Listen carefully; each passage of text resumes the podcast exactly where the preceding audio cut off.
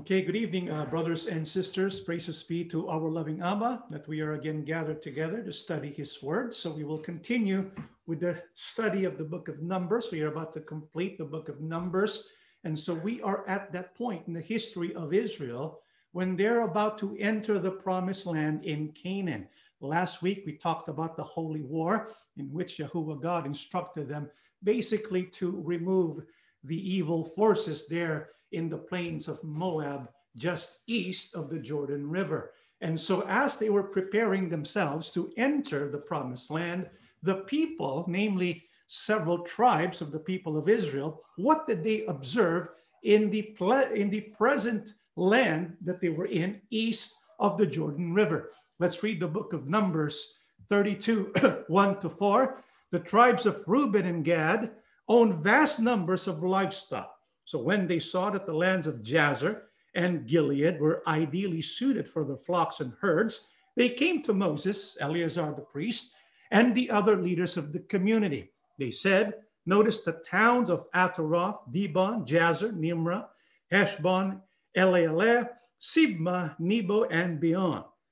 Yahuwah has conquered this whole area for the community of Israel, and it is ideally suited for all your livestock. Remember, uh, Israel reached this point after victories in several battles. And so they occupy this land just east of the Jordan River across the promised land of Canaan. And so, who observed this piece of land which they reckoned to be good for their livestock?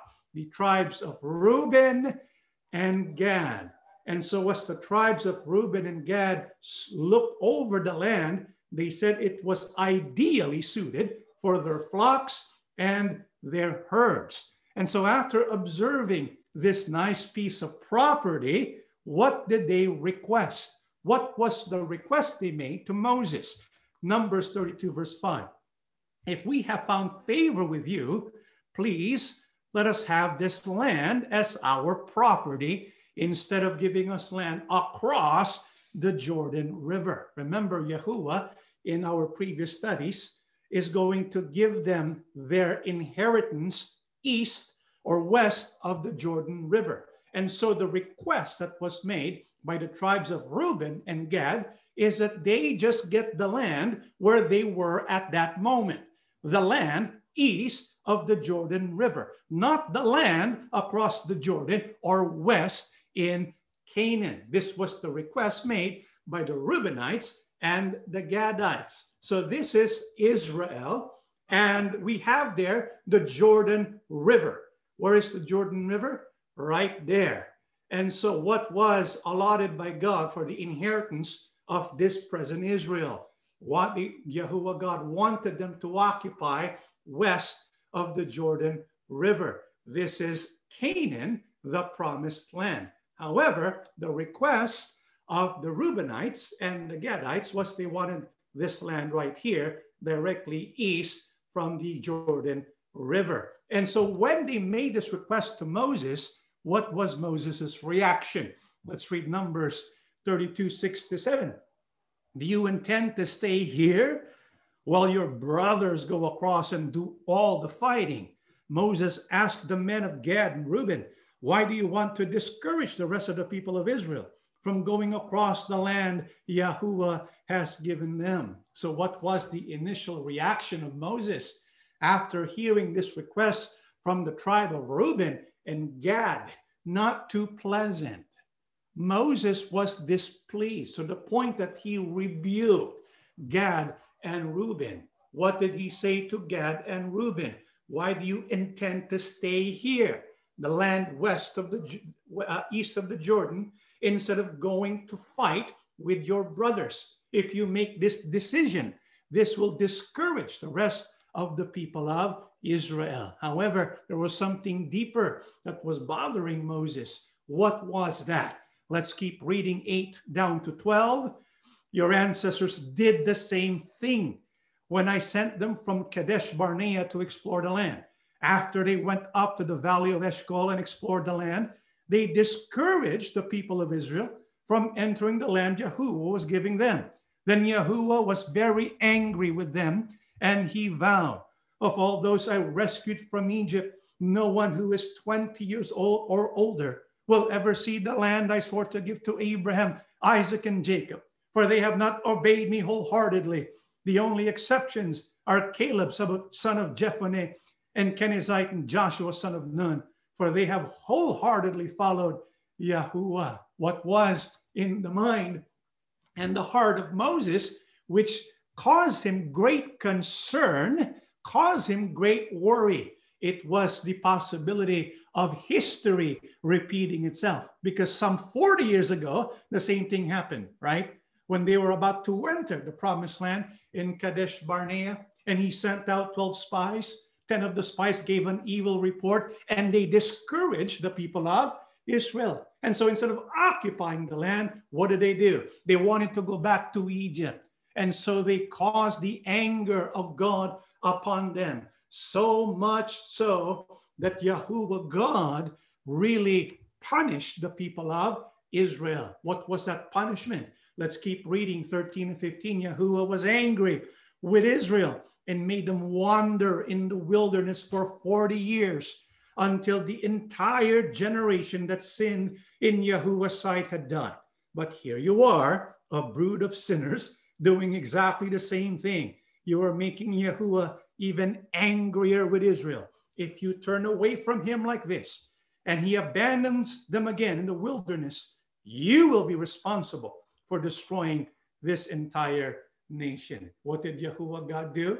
Because the 10 spies which brought discouraging news and discouraged the people of Israel, resulting in the anger of God? Well, because of God's anger, the people of Israel were caused to wander for how long? 40 years, so that the people who sinned against God would die in the wilderness. And so here we are, about 40 years later and they have the opportunity to occupy the promised land. They're about to enter the promised land. And here comes Reuben and Gad. And what are they saying to Moses? Moses, we want this land here. We don't want to occupy the land that is west of the Jordan River. We want this land here because it's good for our herds, it's good for our livestock. So, this was the decision of Reuben and Gad. And so Moses was angry because what happened before could happen again. And so he's telling the people of Reuben and Gad, if you turn away from him like this, then he will again abandon his people Israel, and you will be responsible for destroying the entire nation. But you know what? This was really a misunderstanding. This is why the Reubenites and the Gadites wanted to clarify something with Moses. What was that? 16 to 17. But they approached Moses and said, We simply want to build pens for our livestock and fortify towns for our wives and children. Then we will arm ourselves and lead our fellow Israelites into battle until we have brought them safely to their land. Meanwhile, our families will stay in the fortified towns we build here, so they will be safe from any attacks by the local people. And so Moses did not understand this part of the request. The request that the Reubenites and the Gadites were making did not mean that they would not fight together with the people of Israel. They would go to the promised land, and after the people there have been defeated and the land has been occupied, only then will they go back to their home uh, east of the Jordan River. And so, what the Reubenites and Gadites were suggesting to Moses was basically a compromise, right? We will go with you and fight with you, but we want to go back to this land here in the east of the Jordan River. And so, when Moses, uh, what else was uh, uh, promised by the Reubenites and the Gadites? Let's read 18 to 19. We will not return to our homes until all the people of Israel have received their portions of land. But we do not claim any of the land on the other side of the Jordan. We would rather live here on the east side and accept this as our grant of land. And so when they presented this in a more clear fashion to Moses, and Moses processing what was being told him, what did Moses say to that plan? Then Moses said, If you keep your word and arm yourselves for Yahuwah's battles, and if your troops cross the Jordan and keep fighting until Yahuwah has driven out his enemies, then you may return when Yahuwah has conquered the land. You will have fulfilled your duty to Yahuwah and to the rest of the people of Israel. And the land on the east side of the Jordan will be your property from Yahuwah. And so, what did Moses say at the proposal? Well, basically, Moses said, okay, technically, right? You do satisfy your duty to Yahuwah if you will fight with us until the fighting is finished and the enemies have been driven out. And so Moses agrees to this uh, proposal from the Reubenites and the Gadites. However, what was the warning of Moses? Let's read 23 to 24. But if you fail to keep your word, then you will have sinned against Yahuwah, and you may be sure that your sin will find you out. Go ahead and build towns for your families and pens for your flocks, but do everything you have promised. What was the warning of Moses uh, to the Reubenites and the Gadites concerning their proposal? Moses said, If you keep your word, good. But if you fail to keep your word, which is a vow that you have made to Yahuwah God, then you have sinned against Yahuwah. What else did Moses add, which is a biblical truth and a principle we need to understand today, brothers and sisters? Moses said, and I want you to pay attention to what this what Moses is saying here. Your sin will find you out. Many times in our life today, when we commit sin, right? We, we think we can get away with it if nobody knows about it. We think we can get away with it if Yahuwah God seems as though he is not going to punish us about it. But the Bible says if we don't repent from our sin, your sin will find you out. And Moses was reminding the people of Reuben and Gad if they fail to keep their word, even if the other leaders of Israel would not notice their absence, Yahuwah God will punish them. And so they were basically what Moses was asking from them was their commitment, their loyalty, that they will fight together with them. And they agreed. And so what did Moses say to Eleazar and Joshua? Because after all, we know Moses is not going to be a part of this conquest in the promised land, right? Because he's going to die. He's not going to be a part of this. It'll be Eleazar and Joshua. And so, what does he tell Joshua and Eleazar about? Let's read Numbers 32 28 to 30. So, Moses gave orders to Eleazar the priest, Joshua son of Nun, and the leaders of the clans of Israel. He said, The men of Gad and Reuben who are armed for battle must cross the Jordan with you to fight for Yahuwah. If they do, give them the land of Gilead as their property when the land is conquered. But if they refuse to arm themselves and cross over with you, then they must accept land with the rest of you in the land of Canaan. And so basically, Moses, knowing he's not going to be with them in the promised land in Canaan, he tells Eleazar the priest, the high priest, Joshua, son of Nun, about the agreement. This way, everyone's on the same page. So after the death of Moses, there's not going to be a lot of bickering and asking of questions. Everything is settled. And so Moses, being a good leader, wanted to make sure even after his passing, the, the outline of the plan of the conquest of the promised land in Israel is going to pan out. And so he's preparing for his death. He's instructing Moses and Eleazar, uh, he's instructing Eleazar and Joshua and reminding them that if they refuse to arm themselves and cross over with you, then they must accept the land with the rest of the people in, of Israel uh, west of the Jordan River. And so, listening to this, the Gadites and the Reubenites, what did they reaffirm? 31 to 32. The tribes of Gad and Reuben said again, We are your servants, and we will do as Yahuwah has commanded.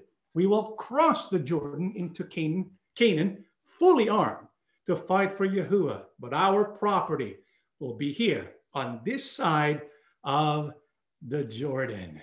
And so the Reubenites and the Gadites, I think they were excited because their request was granted by Moses after they win the battle there in the, the promised land in Canaan.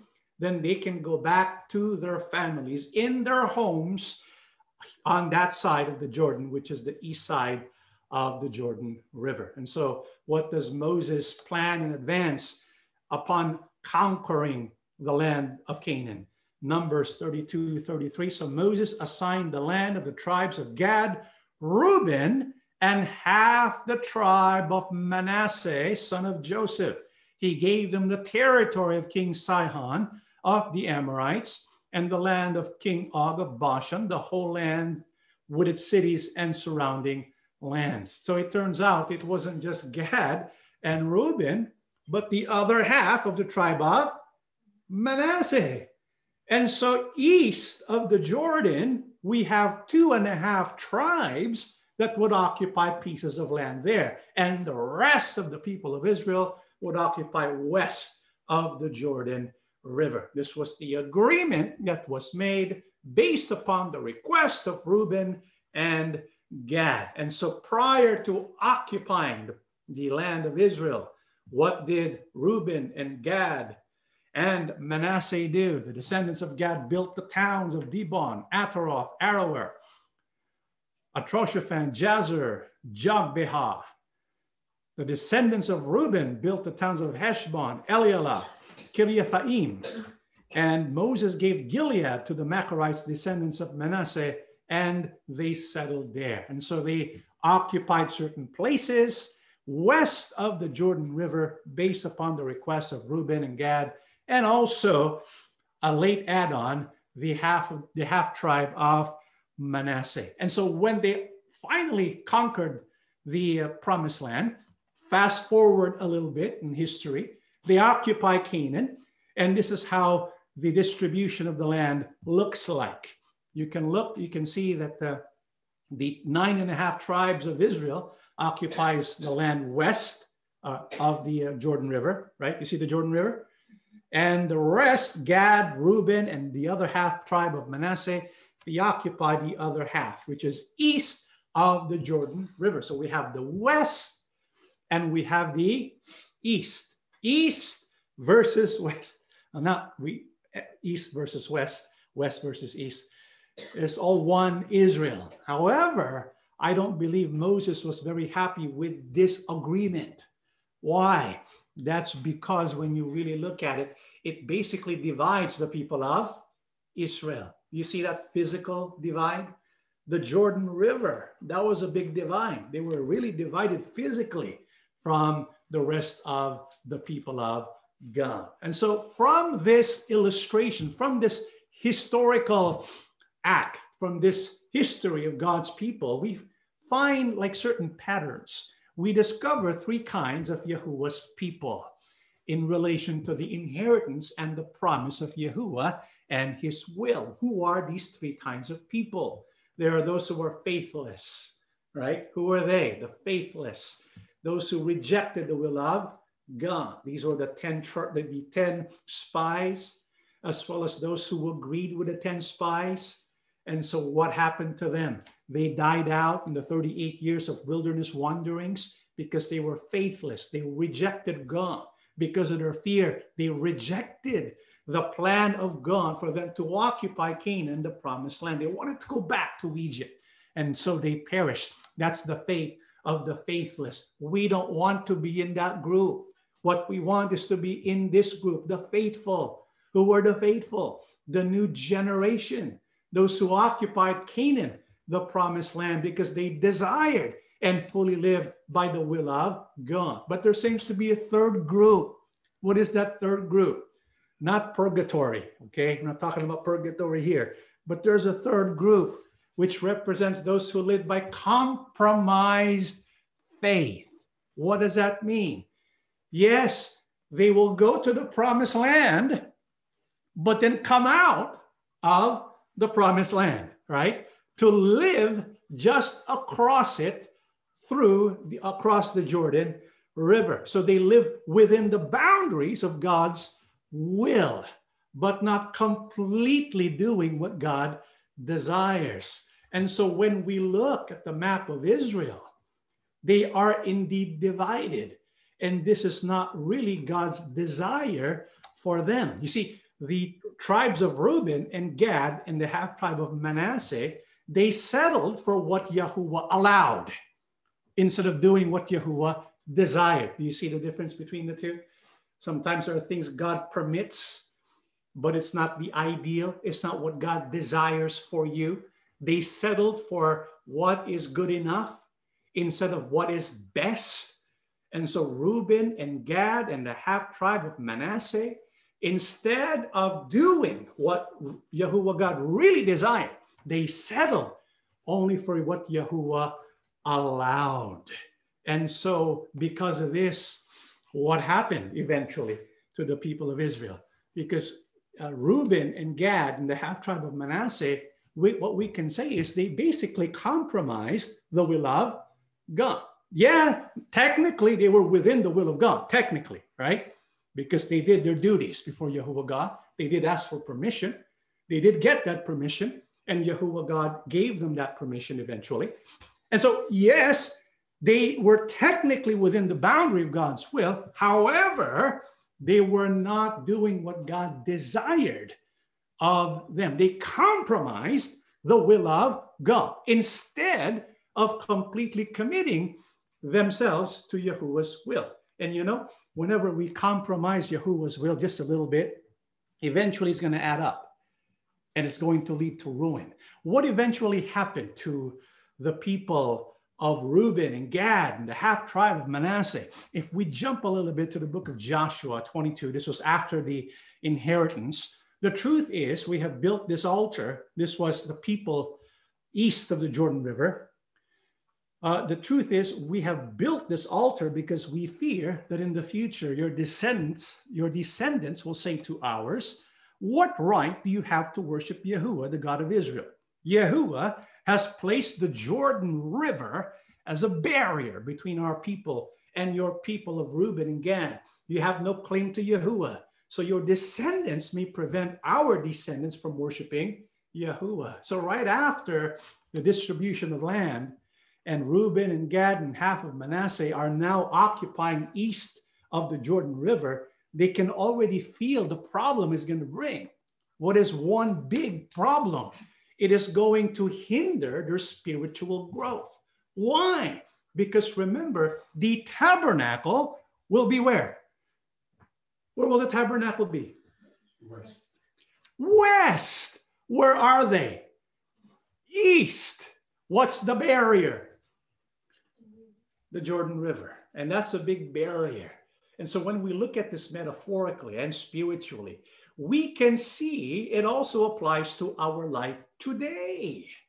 Sometimes we make compromises that limit our access to Yahuwah God and Yahushua HaMashiach. Maybe we limit our faith. And so here we have the eastern tribes they can potentially see the problem this Jordan River will bring in the future. The first ones who will be affected with compromise, who are they? The children. This is why they wanted to build that altar because they can already see that their children and their descendants will not be as full spiritually compared with their Western brothers because the tabernacle is over there. And so eventually, in the long run, slowly but surely, they will deteriorate spiritually. And this is also always something we have to keep in mind when it comes to compromising the will of God. And surely, and sure enough, what happened centuries later? First Chronicles 5, verse 18. There were 44,760 capable warriors in the armies of Reuben, right? Gad, and the half tribe of Manasseh. These are the people of Israel east of the Jordan. They were all skilled in combat and armed with shields, swords, and bows. But, you know, when there's a but, there's something not good coming up. But these tribes were unfaithful to the God of their ancestors. They worshiped the gods of the nations that God had destroyed.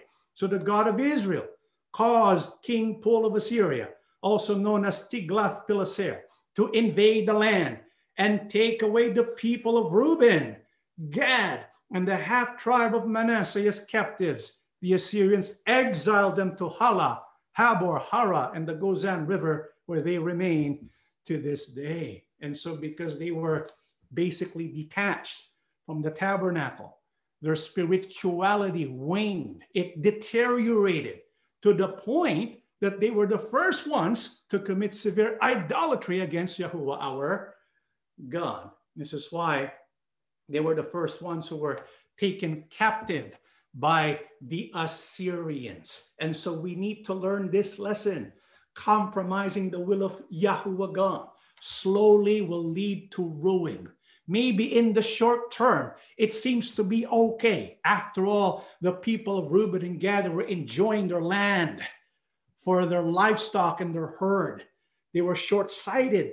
They did not see long term because long term, when you compromise, even just for a little bit, the will of Yahuwah God for our life, in the long run, that small compromise will add up into something big and it will eventually lead to our ruin. This is why we need to make sure we don't compromise the will of God. Well, what was the cause? What caused them to compromise the will of God, the plan of God that they occupy first the eastern part or the western part of the Jordan River? Well, let's read Numbers 32, 1 to 4. If you notice, we read this earlier. They saw that the lands of Jazer and Gilead were ideally suited for their flocks and herds.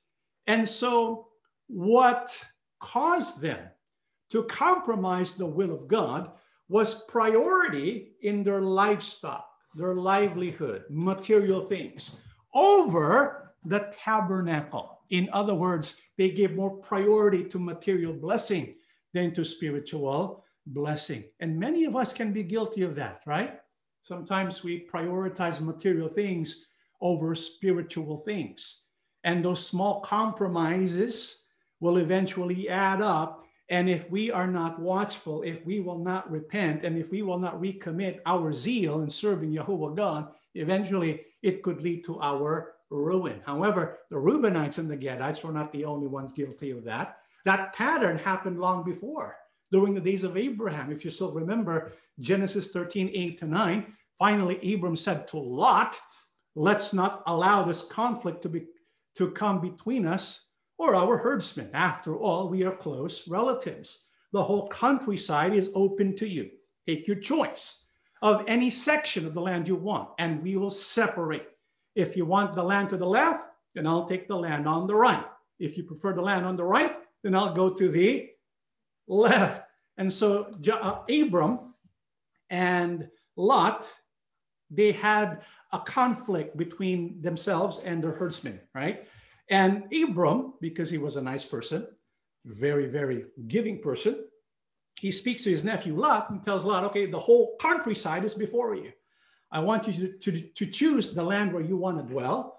You'll go there and we'll go the other direction so that we don't run head to head and we end up in conflict. Okay, so this is the opportunity that Abram gives Lot. And so when Lot surveys the land, when he looks at what the opportunity is out there, what decision does he make? 13, 10 to 13.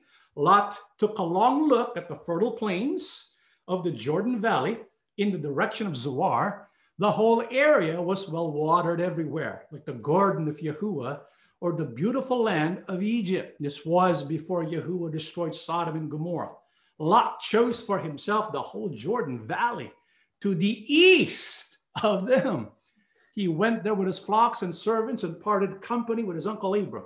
So Abram settled in the land of Canaan, and Lot moved his tents to a place near Sodom and settled among the cities of the plain. But the people of this area were extremely wicked and constantly sinned against Yahuwah. So here was Lot and he was surveying the land, looking at the place where he can dwell in. And what caught his eyes? the well watered land, the beautiful land that was near Sodom. And so he chose that place. Why? Because it was beautiful, right? Because it was fertile, fertile plains. But there was a problem. What was the problem? It was near Sodom. Why was that a problem? Because the people there were wicked and sinned against Yahuwah God. And so if he were to move near Sodom, it would compromise his faith, right? Why? Because the evil influence would eventually influence him and his people. And we can see that so many people today, they make decisions based on sight, right? Instead of basing their decisions on faith. That's why Apostle Paul tells us in 2 Corinthians 5 7, we live by faith, not by sight. And so Lot chose that place near Sodom because he saw it was beautiful. Reuben and Gad, the tribes of Reuben and Gad, they chose that place also east of Jordan because they said it was a perfect land for their uh, herds and their livestock. And so they chose that. But what did they not see? They did not see the spiritual aspect of it, how it will affect them spiritually. And a lot of us today, we sometimes make that same mistake. This is why Apostle Paul reminds us today we must live by faith, not by sight. When we make decisions, we should not only look at what we see, especially we must look, we, must look at faith. We must look at how it's going to affect our relationship with God how it's going to affect our worship and our service, how it's going to affect our role as his people in these last days. And so, brothers and sisters, so that we can protect ourselves from compromising the will of God, because we all belong to Yahusha, right? And sometimes we're going to make decisions in life. For example, some of the big decisions in life where am I going to move to? Or maybe where am I going to study, go for college? Or maybe who am I going to marry? How many here are thinking about who they're going to marry? Yeah. Because we're going to make decisions like that, decisions like Reuben and Gad made. What should we always keep in mind as members of the assembly of Yahusha? Let's read the book of Corinthians 6, verse 12. You say, I am allowed to do it, to do anything, but not everything is good for you. And even though I am allowed to do anything, I must not become a slave to anything. And so Apostle Paul reminds us yes, we have freedom. There are certain things we can do. We belong to Yahusha, right? Yes, God permits us to do certain things. For example, when it comes to choosing who to marry, what kind of job we're going to have, where we're going to move to, right? God gives us that freedom. However, we have to keep in mind to know the difference between God's what God permits and what God desires. That's different. What God permits, God is telling us, okay, if that's what you want, go ahead. You will learn the hard way. But if we do what God's desires is, what God desires for us, then that is what's good for us. That's why Apostle Paul says, yeah, we're allowed to do everything or to do some things, but not everything we're allowed to do is good for us. You see the point? What are some of the things that will not be good for us? The things that will make us slaves of that thing. This is why Apostle Paul always reminds us concerning the will of God that we must, we, we must not compromise it. Just because it something is allowed doesn't mean it's good for us. What else? Apostle Paul says, Corinthians 10 23, you say, I am allowed to do anything, but not everything is good for you. You say, I'm allowed to do anything, but not everything is beneficial. And so we need to discern between what God allows and what God really wants and desires for us. In other words, we must not settle for what God allows. Instead, we should desire Yahuwah's best for our life, which is His will. We should not be like the Reubenites and the Gadites. Yes, they were allowed to occupy the eastern part of the Jordan, but it was not the best for them. The same thing with our life. There are many decisions we need to make.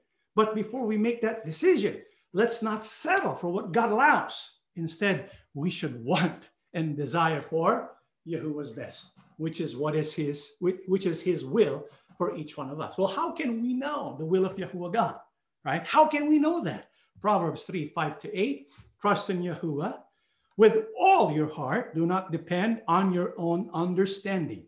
Seek his will in all you do, and he will show you which path to take. Don't be impressed with your own wisdom. Instead, fear Yahuwah and turn away from evil. Then you will have healing for your body and strength for your bones. How can we know the will of God? How can we fulfill the will of God? It begins by seeking his will in all that we do with all of our heart, trusting in Yahuwah our God. Does it mean it's wrong to make a request to God? For example, maybe we saw a person that we think we're in love with. Oh, he's so handsome. He's got the perfect job. He's a surgeon, right? I think this is the will of God. Lord God, can you make him fall in love with me? Can we do that? We could. is it okay to make a request to Yahuwah God? Yes. However, let us keep in mind Yahusha's prayer. Remember that? What was Yahusha's prayer? He submitted a request to Yahuwah. And then his famous words, what were they? Nevertheless, it's not my will I want. I want your will to be done. That's the prayer of trust. And so, yes, we can submit a request to God, but always end your prayer. Always include in your prayer, nevertheless, Father, I want your will. I want what you want to be what I want. So tell me, please, what your will is, what your desire for me is. Isn't that a better way to approach decisions? and approach our life. Because if we are living in the will of God, God will protect us and He will take responsibility for whatever happens to us because we're following the will of God. If only the Reubenites and the Gadites prayed like that to Jehovah God. Lord God, this is what we want, but I want what you want more than what I want. Right? And so we need to pray that kind of prayer. Why can we trust God? that when we go to him, that he will direct us and show us the right path to take. Why? Isaiah 48, 17 to 8. Look at the heart of God. This is what he says, the Holy God of Israel. Yahuwah, who saves you, says, I am Yahuwah your God, the one who wants to teach you for your own good and direct you in the way you should go. If only you had listened to my commands, then blessings would have flowed for you like a stream that never goes dry. Victory would have come to you like the waves that roll on the shore. Brothers and sisters, why can we trust Yahuwah God? That He can direct our life because He wants to bless us and He wants us to be victorious. This is why the best decision we can make right now, you know what it is? Is complete surrender to the will of God. It's to want God's will for our life. That's the best decision we can make today. Instead of convincing God that your way is better than His, it's better for us to be convinced that Yahuwah's way is better than what we can think of. That's why the proverb, book of Proverbs reminds us do not be impressed with your own wisdom. Do not think you, you understand more and know more than God. We cannot know more and understand more than God. And what does God want for us? He wants us to succeed. Victory, he said, would have come to you one after the other, like the waves that roll on the shore. What else? Blessings would have flowed for you. This is why we must never compromise the will of God. And if there was someone who wants what is best for us, it's Yahuwah. Do you know what Yahuwah God has in store for us? In the book of Jeremiah 29 11, I alone know the plans I have for you plans to bring you prosperity and not disaster, plans to bring about the future you hope for. Yes, this is for the people of Israel. He has plans for them, but he also has plans individually for each and every one of us. Yahuwah God says, I alone know the plans I have for you. Isn't that what we would want? To go to God and say to God, Lord God, Yahuwah Abba, what is your plan for me? Wouldn't that be nice? That's what we want. And Yahuwah wants to bring about the future that we hope for. This is why we can always go to Him, Yahuwah our God. Well, how do I know that Yahuwah God has a plan for me too? This is what the book of Psalms teaches 139, 16 to 18. You saw me before I was born. Is that true just for one person, or is it true for all of us? That's true for all of us. You saw me before I was born. Every day of my life was recorded in your book. Every moment was laid out before a single day had passed. How precious are your thoughts about me, O God? They cannot be numbered. I can't even count them.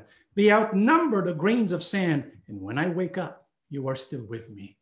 This is God. He's different, different from people, different from consultants out there. Sometimes we seek the help of a consultant, right? We hire them, we pay them money to help us make decisions about certain things in our life. Yahuwah God is not just a consultant. Yahuwah God is our creator. He knows what is best for us more than we know what is best for us. Do you believe that? Sometimes we think we know what is truly good for us. No. Yahuwah God knows more than what's more knows more than you concerning your life. Why? Because he created you. He created all of us. And not only did he create us, even after creating us, look at what the Bible says. How precious are your thoughts about me? God's plans for us are precious. Not only are God's plans for us precious, the Bible says there, these thoughts outnumber the grains of sand. Isn't that nice to know?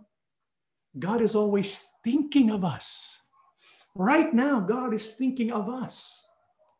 In your darkest hours, God is thinking of you. In your moments of need, God is thinking of you. Why not think of Him too?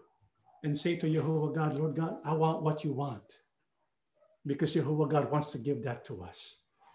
And so for us not to fall prey to accidentally, maybe without even knowing it, end up compromising Yahuwah's best for our life. What should we do? Because I know what you're asking. Brother, how will I know Yahuwah's will? How will I know? if this is Yahuwah's will for me, right? How can we know? I'm going to read one pass, one more passage before we pray, but I want you to think about this. How will we know what Yahuwah's will is for my life? That we must never compromise. Let's read the final passage of our studies today Philippians 3 7 to 9. I once thought these things were valuable, but now I consider them worthless because of what Christ has done. Yes, Everything else is worthless when compared with the infinite value of knowing Christ Yahushua, my Lord. For his sake, I have discarded everything else, counting it all as garbage, so that I could gain Christ and become one with him. Brothers and sisters, how can we know what Yahuwah's will is for our life? I'm going to answer that by asking you this question what is Yahuwah's best for our life? What is it? That we gain who? Yes. Who's the best gift that Yahuwah can give? Yahusha. That really is God's ultimate standard and purpose for our life. And so if we want to know Yahuwah's, Yahuwah's will for our life, with the decisions that we make, let's ask ourselves the following question Will this choice, this decision I'm going to make, will it lead me to know Christ more? Will it lead me to be closer to Christ? Apostle Paul said, what he considered valuable, he considers garbage, right? What is considered valuable in the sight of man he says compared to the sight of faith and its object or its where it points us to, which is Yahusha the Christ. He said compared to that infinite value of knowing Christ Yahusha. Everything else is what? garbage. And so, brethren, what I'm trying to get you to do is to ask yourself before any decision, ask yourself, will this lead me closer to Christ? Will this add more knowledge about Christ that I need to know? Will this help me understand the Christ? Will this lead me to the Christ, to Yahushua, my King? Because Yahushua is God's best for our life. Let's not settle for anything less.